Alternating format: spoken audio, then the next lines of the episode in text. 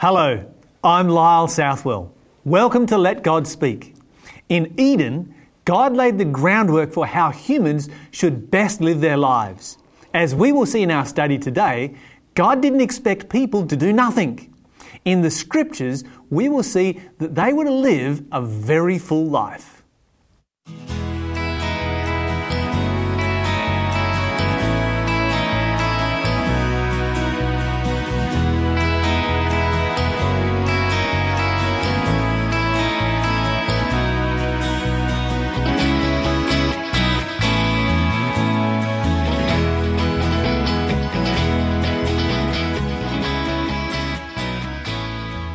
On our panel today, we have David Curry and Danny Milenkov. And as we begin our Bible study, let's start with prayer. Father in heaven, we thank you that we have this privilege of reading your word. We thank you that we can find truth in it. We pray that you'll send your Holy Spirit to speak to our hearts as we study together. We ask in Jesus' name. Amen. Amen. Amen. So, Danny, I'm going to start with a question coming your direction. And uh, in the Garden of Eden, God ordained a number of practices. What were they? Well, there are three key practices that God gave, or should I say, three institutions. The first one um, is the Sabbath that we find there in Genesis chapter 2. Another one is marriage and the family, which we find in Genesis chapter 1 and chapter 2. And the third one is work. Good old fashioned work. Work, Danny. That sounds like your favourite thing, right? Oh, absolutely not. Yeah, no, I, I love work. Um, we know you love work because we see you doing it all the time. And th- that shouldn't really surprise us, Lyle, because the Bible says at the very beginning, in the very first verse, in the beginning, God created the heavens and the earth. So God was at work at the very beginning and He created us in His image. So we shouldn't be surprised that God gave the human race the opportunity to work and to be productive. Yes. David, does this surprise you at all that, that God has included work here in the Garden of Eden, in that perfect environment? Well, you know, it may surprise some, but I'm not surprised because there's things that God wanted man to do. Uh, first, as Danny's already suggested, he wanted them to multiply, which means that they would have a family to care for. And in 28, verse 28 of chapter 1, it says they would have dominion over the earth. They'd have responsibilities over looking after the earth that God created. And you know, God wanted people to understand that He was the Creator, that He was the one who guided them into work, and that they should work productively. Yes, and I think that when we stop and think about the work that God has established here in the Garden of Eden, this is, I, I, you know, some people might have this attitude like, well, I don't really like work, and so I think most of the time they were kind of sitting around and doing nothing. But we need to remember that God gave them a day off. He did. A day of rest. And so this was significant work, wasn't it? You know, that was, uh, it was more than just, you know, 10 minutes every day kind of work. This was significant work that God expected them to do. Okay, Danny, with all of this significant work that God expected them to do back then, um, did that block God out of the equation? Absolutely not. Absolutely not. Uh, for the Bible's are very clear that as we work and cooperate with God as we put into practice the, the skills and the abilities that He has given us, we actually walk with God. If I could just go to a couple of scriptures, the first one being Genesis chapter 5 and verse 22, where the Bible speaks of Enoch, and it says, after he begat Methuselah, Enoch walked with God 300 years and he had sons and daughters. And we know from other passages in Scripture, including the book of Jude, that, that Enoch was heavily involved in ministry and work. He prophesied concerning the coming of Jesus. He was a man who walked with God. Another individual is um, Noah. And in Genesis chapter 6 and verse 9, this is what it says about Noah.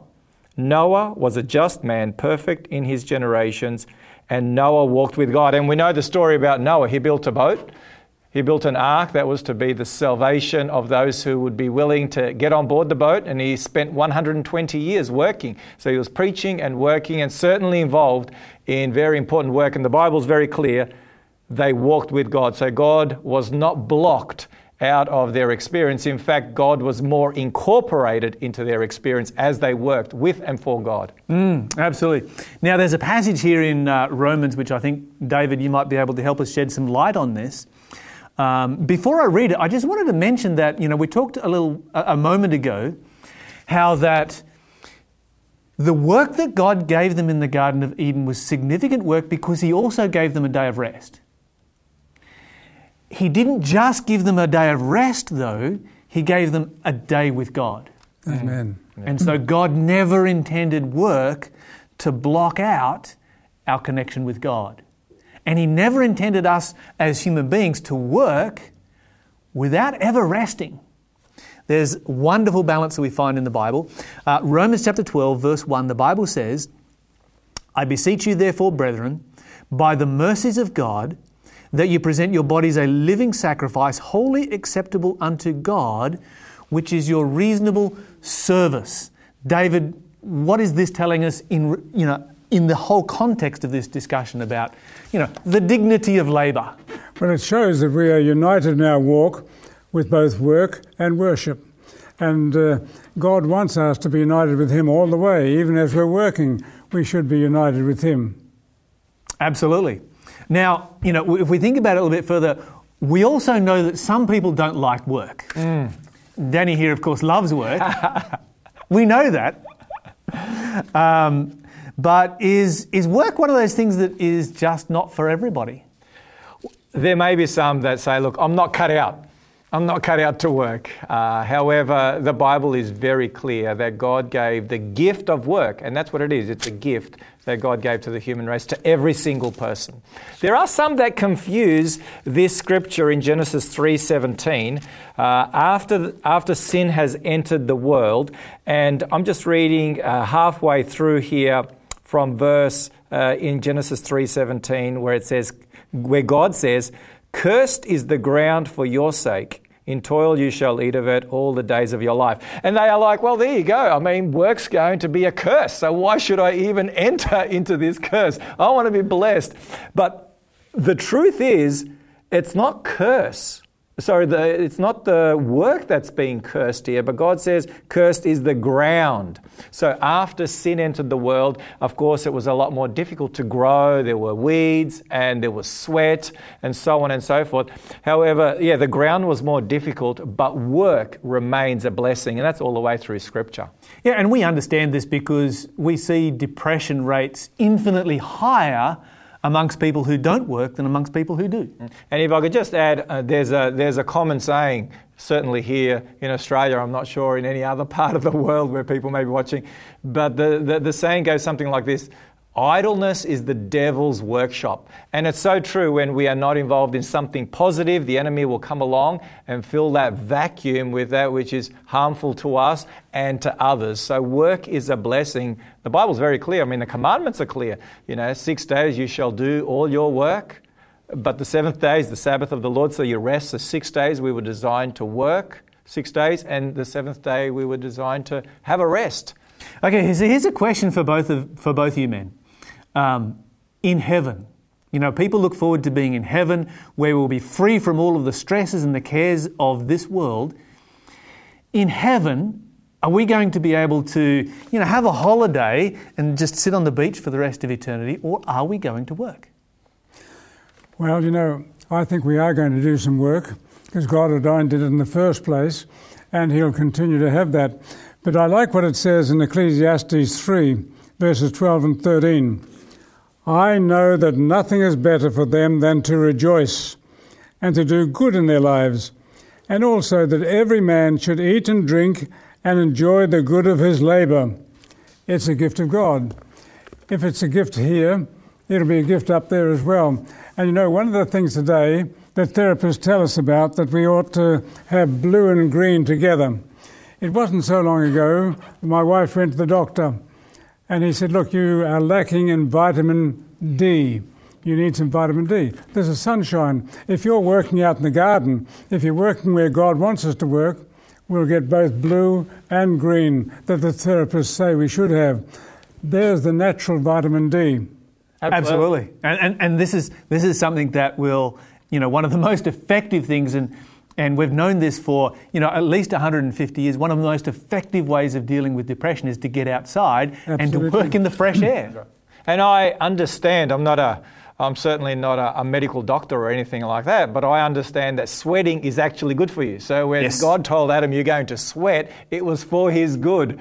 And so the, the, the toxins come out. That, that's an opportunity for the toxins to come out. You sweat, there's a whole bunch of other good positive chemistry that takes place. And I want to take it one step further, Lyle. Yes. Uh, you asked about will there be activity in heaven? I did, Most I did, yeah. However, the Bible says that when the New Jerusalem and when this earth, after it's been cleansed from sin, becomes the center of the universe, we're going to continue to keep working here on this earth after sin has been eradicated the way it was at the beginning. I just want to share from Isaiah 65, verse 21 and 22, and it says, They shall build, this is in the context of the new earth. They shall build houses and inhabit them. They shall plant vineyards and eat their fruit. They shall not build and another in, inhabit. They shall not plant and another eat. So there's going to be planting, there's going to be working, there's going to be there's going to be activity on the earth made new. So it's always been God's plan and it will remain God's plan. Yeah, absolutely. And this is this is such an important point right here. And just from that one verse, we know that at the very least, that in heaven we will be involved in construction and agriculture. Now, when I look at human beings made in the image of God and God being creative by nature, mm. do we think that God is somehow going to remove that creativity from us when we get to heaven and say, just you know, sit on the beach for the rest of eternity? You know, that will keep some people occupied for a day, but most people occupied for about an hour, and some people occupied for about five minutes. Human beings were not designed that way, and God knows that. And so God has given us work as a gift, and we need to look at it that way. Now, Danny, we're picking up here that work is more than just an economic necessity. So there's more to it than just, you know, putting, putting food on the table and roof over the head.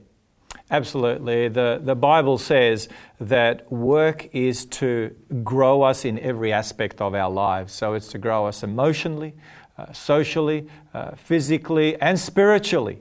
Uh, there's a number of scriptures that, that we could look at. Um, I, I can just think of one, one very well known uh, scripture that we speak of when we talk about giving honor and glory to God in all that we do. 1 Corinthians 10:31, whether you eat or drink, do it all to the glory of God. So, work is part of giving God glory. It's part of fulfilling the plans and the objectives that God has for us as individuals, those who are created in His image to work as He worked. In fact, um, if you if you go back to John, I think it's chapter five, John, and I won't take the time to read it there, but John five verses sixteen to eighteen, there Jesus says, "Me and my Father are at work. We are still working," and this is in the context of Jesus. Uh, uh, of Jesus performing a miracle on the Sabbath. And so the Sabbath was a day also for work works of love, works of compassion, works of healing. And so even the Sabbath itself, which is a day of rest, is also designed to be a day to be a blessing. So it's far more than just putting bread on the table. Work is designed to be a blessing to others and to us and to ultimately fulfill the image of God in us. Mm, absolutely. So, in that context, um, David, let me ask you this question Do you have any children? Yes, we have four. And do you have any grandchildren? No, well, yes, one. One grandchild? No, grand, no great grandchildren yet? No, Okay, but here I do know I'm talking to the expert. So, four children. Should children work? Oh, that's something a- that children should get involved in. well, Today in 2020? Yeah, sure? that's right. I had five siblings, and we just had to work. Everybody had their duties. Our mother made us do that. And all children, when they get at a certain age, should be taught how to do certain things around the house. You know, we had a couple just a little bit older than us, and one day my wife was talking to the lady. She said, I'm so tired. She said, I have so much to do. Well, I have to say that she kept her house perfect. But my wife said to her, Look, why don't you ask your older daughter to help? She could wash the floors, she can do the dishes. No, she said, if I show her how to do things, it takes all my time and more energy. That girl grew up to be 20, and I doubt whether she could even boil water. She was absolutely useless around the house. If we don't teach children when they're young, then that's what will happen. Mm. And so children need to work as well, and they get joy out of working. Absolutely, they do. They, they, get the same kind of fulfillment out of work as what we do. It's interesting that in the Jewish tradition, in the Jewish culture, uh, every boy, every girl was taught a trade. That's right. And in the case of Jesus, he worked with his father in a carpenter shop. Mm. So this was something that was essential to the overall growth, health, and well-being of, of an individual.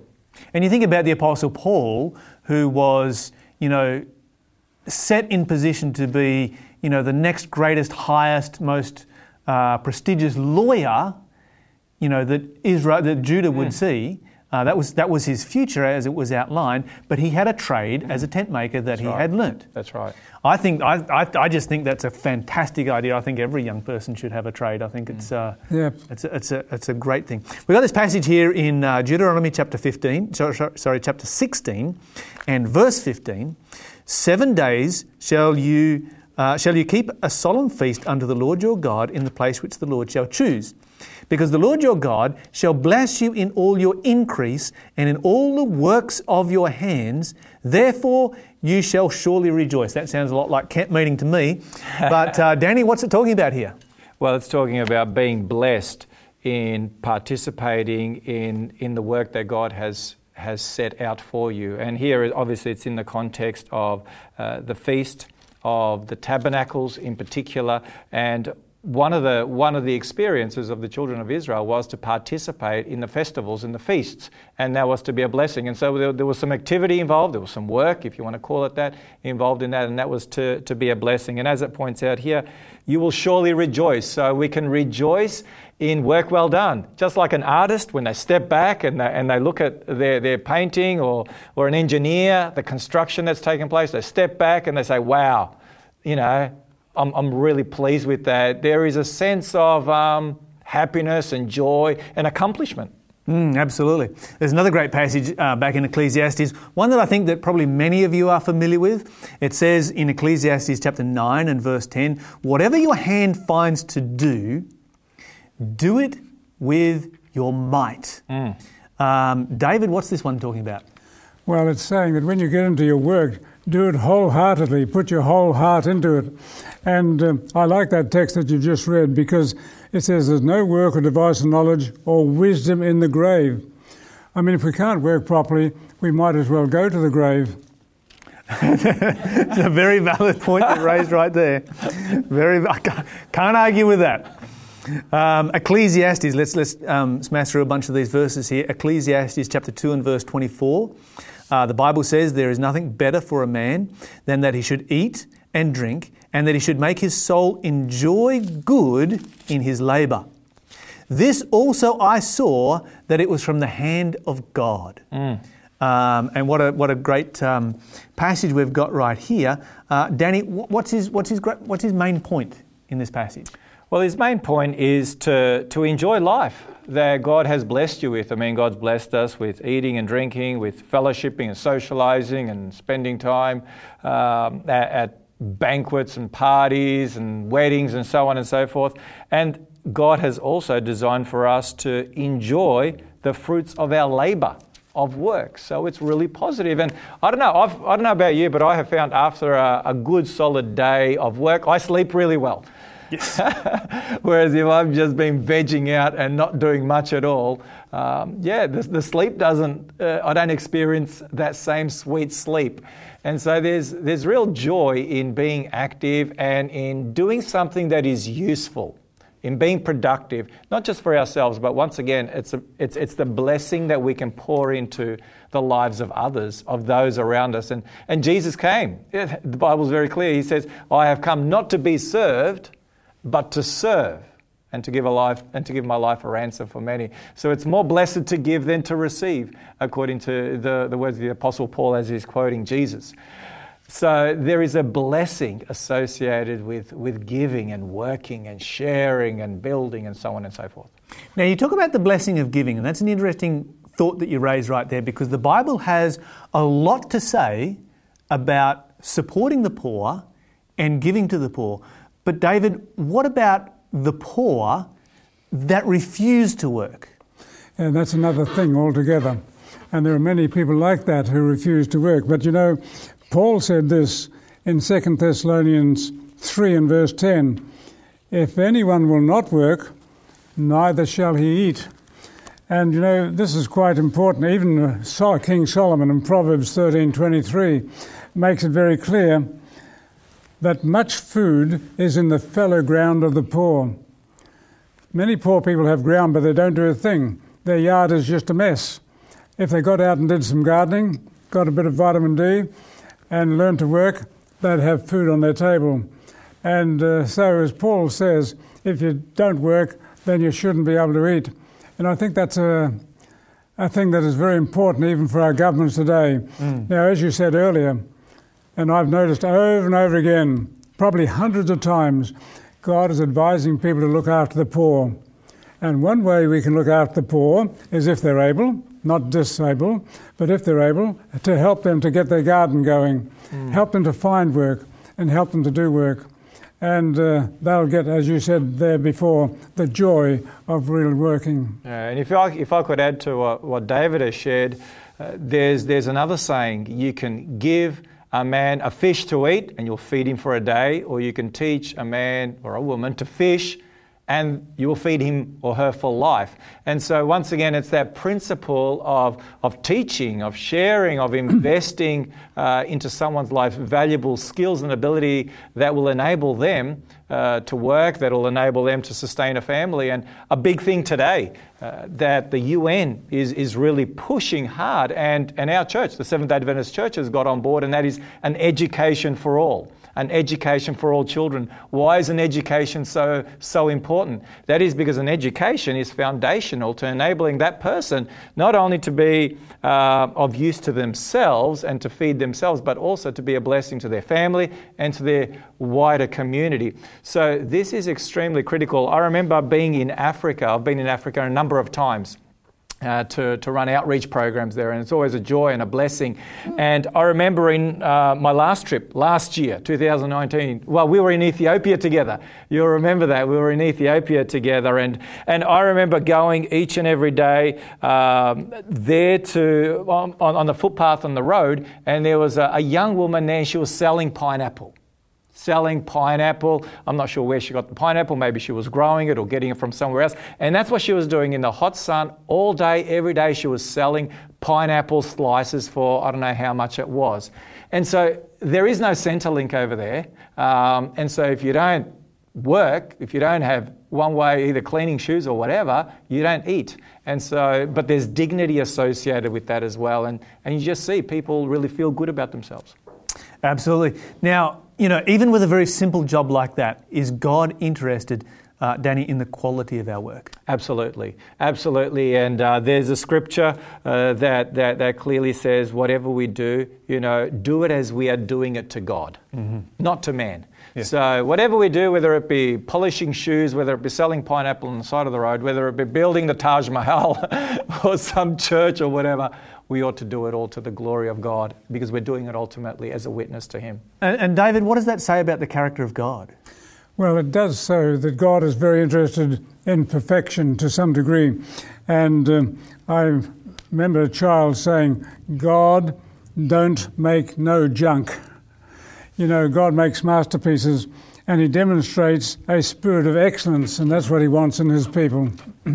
There's this great passage in uh, Exodus chapter 31 uh, verses uh, 2 to 6, the Bible says, See, I have called by name Bezaleel the son of Uri the son of Hur of the tribe of Judah, and I have filled him with the Spirit of God, in wisdom and in understanding and in knowledge and in all manner of workmanship to devise cunning works, to work in gold and silver and brass and cutting of stones, to set them and the carving of timber, to work in all manner of workmanship. Uh, and behold, I have given with him uh, Aholiab, the son of, uh, yes, that fellow there, of the tribe of Dan, and in the hearts of all that are wise hearted I have put the wisdom that they may make all that I have commanded you. You know, when you read this particular passage here, you find that one of the gifts of the Spirit that we often don't talk about is craftsmanship. Mm. And, uh, you know, when, when, I, when I read this particular passage, well, actually, Danny, let me ask you, what do you think about this passage? Well, look, I believe, and this is obviously in the context of the building of the sanctuary, Yes. There, God asked Moses to, to build a sanctuary according to the type, uh, according to the, the, the sanctuary that's in heaven. And so God gave, yeah, very specifics here, and He gave, He not only gave the command of what to do, but He gave the skills. Uh, so there, there, there's a saying, God, God will equip you for the work that He has called you to do. You know, God equips the called, or so to speak. And I believe that's the case here. So God, through His Holy Spirit, does give that gift of workmanship, uh, craftsmanship, as you pointed out, in order for us to achieve what God has called us to do for, for His honor and glory, and as a witness to those around us. And David, was this a temporary gift of the Spirit that was given right here? Well, I think when it talks about Eliab, it says that he had the gift of teaching. God gave him that gift. And uh, uh, when he does give a gift like that of teaching or craftsmanship, I think it's a permanent thing, not just something a one off. Absolutely. In Exodus chapter 35, uh, where Exodus 35 and verse 34, we find that the gift that is given here was not just craftsmanship, it extended further than that. In verse 34, it says, He, he has put in his heart that he may teach both he and Aholiab um, of the tribe of Dan. And so, is not just the gift of workmanship and craftsmanship that they were given, Teaching. Teaching. teaching came along Well, with that's one as of the gifts. That's one of the gifts of the Spirit that we find in the New Testament that Yes. God has given to the church. Absolutely. So if God is so interested in us doing, you know, our very best in all that we do, um, David, just very quickly, what if your what if your work is just very menial work and is uninteresting? Well, you know, that many people have menial jobs, and personally, I can take pity on some of them. But I've known some people who give God the glory, who are thinking about God all the way through, and it's amazing how their menial work becomes quite pleasant to them. And I think that's the answer. Absolutely. Amen. And I think this is one of the wonderful things that we find in Scripture is that in everything we do, the Bible says, whether you eat or drink or whatsoever you do, do all to the glory of God. Amen. It doesn't matter how menial our task is. Amen. It doesn't matter, you know, whether it's big or small, we can do it to God's glory. God wants our relationship with Him to permeate every aspect of our lives, including our employment. As believers, everything we do is telling God's story to the world around us. The challenge is to let our lives tell the truth about Jesus and His love. We're glad you were with us today on Let God Speak. If you want to watch this program again or any past programs, go to our website 3abnaustralia.org.au. Teachers, teachers can find notes there to download.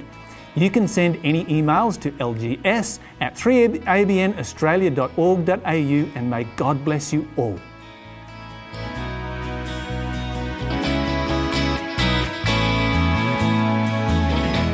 You have been listening to Let God Speak, a production of 3ABN Australia Television.